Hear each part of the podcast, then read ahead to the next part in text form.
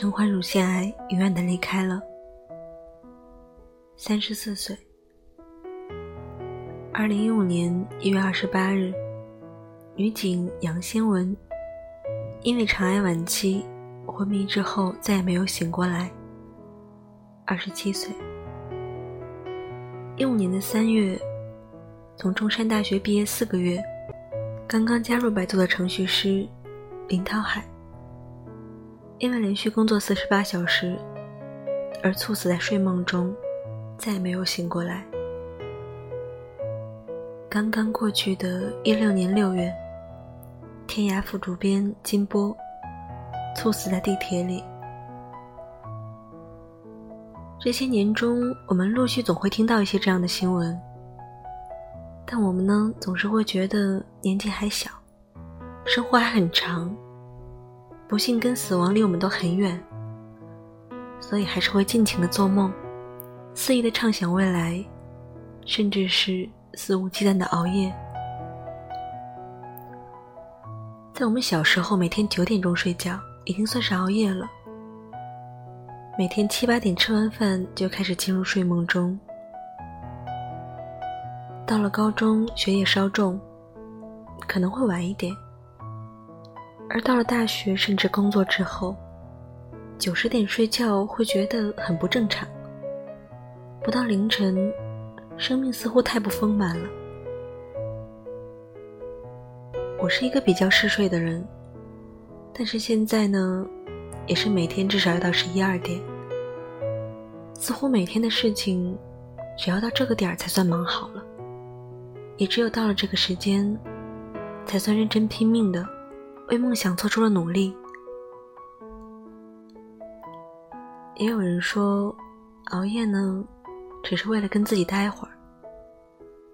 不能否定，深夜里没有人聊天，也很安静，没有白天的喧嚣。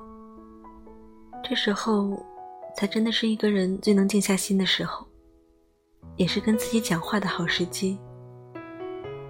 但是熬夜是会上瘾的，就跟抽烟喝酒一样，很难戒掉的。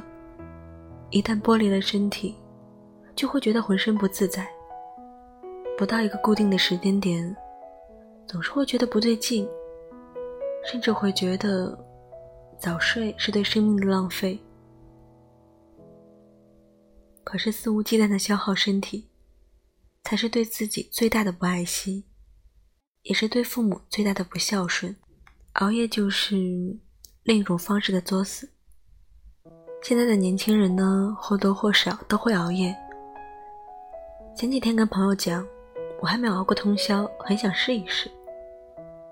朋友一脸鄙视说：“你看看你，年纪这么大了，居然还没通宵过。”这时候我应该觉得幸福的，因为幸福的人应该都不会晚睡呀，不需要想太多。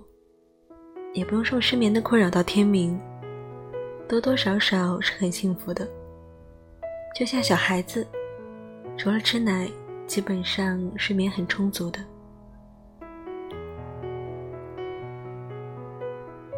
睡眠质量越差，睡眠时间越少的人，总是会有大大小小的问题：完不成的工作，有一个等着说晚安的人，或者是熬夜成瘾。身体很疲惫，但是脑子却很清醒的人，不管是哪一种，都不是很让人羡慕。有些谎话我们经常会听到：“我要早睡，今天呢，我一定要早睡。”这句话听起来就像我要开始减肥一样的不可信。往往习惯了晚睡熬夜的人，都像是吸毒患者一样。说的很好听，但是身体呢却很诚实。即使躺倒在床上，也能刷手机到凌晨。自己说的要早睡，最后呢，自己都只能笑笑了。而有些人是为了工作，可能某一次熬夜到很晚，工作效率出奇的高，然后呢，就会把一些需要独处时候来完成的工作留到晚上。所以每天晚上似乎都睡得很晚，甚至会因为熬了一个又一个的夜而感到自豪，似乎这样离梦想更近了几步。这倒没有不好，年轻人嘛，熬个夜算什么？可是可怕的是，哪一天突然早睡了，你就会有一种满满的负罪感，会觉得这样的早睡是对生命的浪费，好像不熬到深夜就是对梦想最大的亵渎一样。很多时候，我们也会不太愿意早睡觉，因为睡觉了就是一天的结束。结束呢，总是一件特别需要仪式感的事情，而我们很多时候放不下手机，不能关掉电脑，放不下手边的工作。很多时候，哪怕事情都做好了，却依然不满足，所以没有勇气和今天的自己说声再见。所以很多时候，当人们遇到变故了，都是试图睡一觉，因为睡一觉什么都过去了，所有的伤痛都是可以慢慢忘记的。三十岁以前，我们是在用身体换钱；三十岁以后，我们用钱换身体。可是，我害怕我活不到四十岁。这是一段很心酸的话。但是却很真实。我们现在每一个人都是仗着自己年轻、身体好，经得住一晚又一晚的熬夜。虽然脸上长痘痘了，但是没几天就会没了呀。虽然开始大把的掉头发了，但是吃人多发，哪能掉得完呢？虽然白天我们很累，但是晚上工作效率真的很高啊。不知道你有没有过这样的想法？但是这些只是很轻的熬夜带来的伤害，似乎往往不是特别严重的伤害，是我们自己可以感觉到的。而真正的伤害，却是你不能感觉到。这些伤害只是潜移默化的在吞噬你的身体。晚上十一点钟，身体开始排毒了。你不要小看你晚睡的几个小时，每天下来，它完全可以摧毁你的身体。我们都是在努力工作，在为未来拼搏。这个世界上，穷人是不配谈梦想的，所以我们需要付出更多，去赚更多的钱。是，这些事情真的都是天经地义的。可是我们现在挣的钱，可以付得起未来住在医院里的医药费吗？甚至是，你可以健康的活到你家财万贯的时候吗？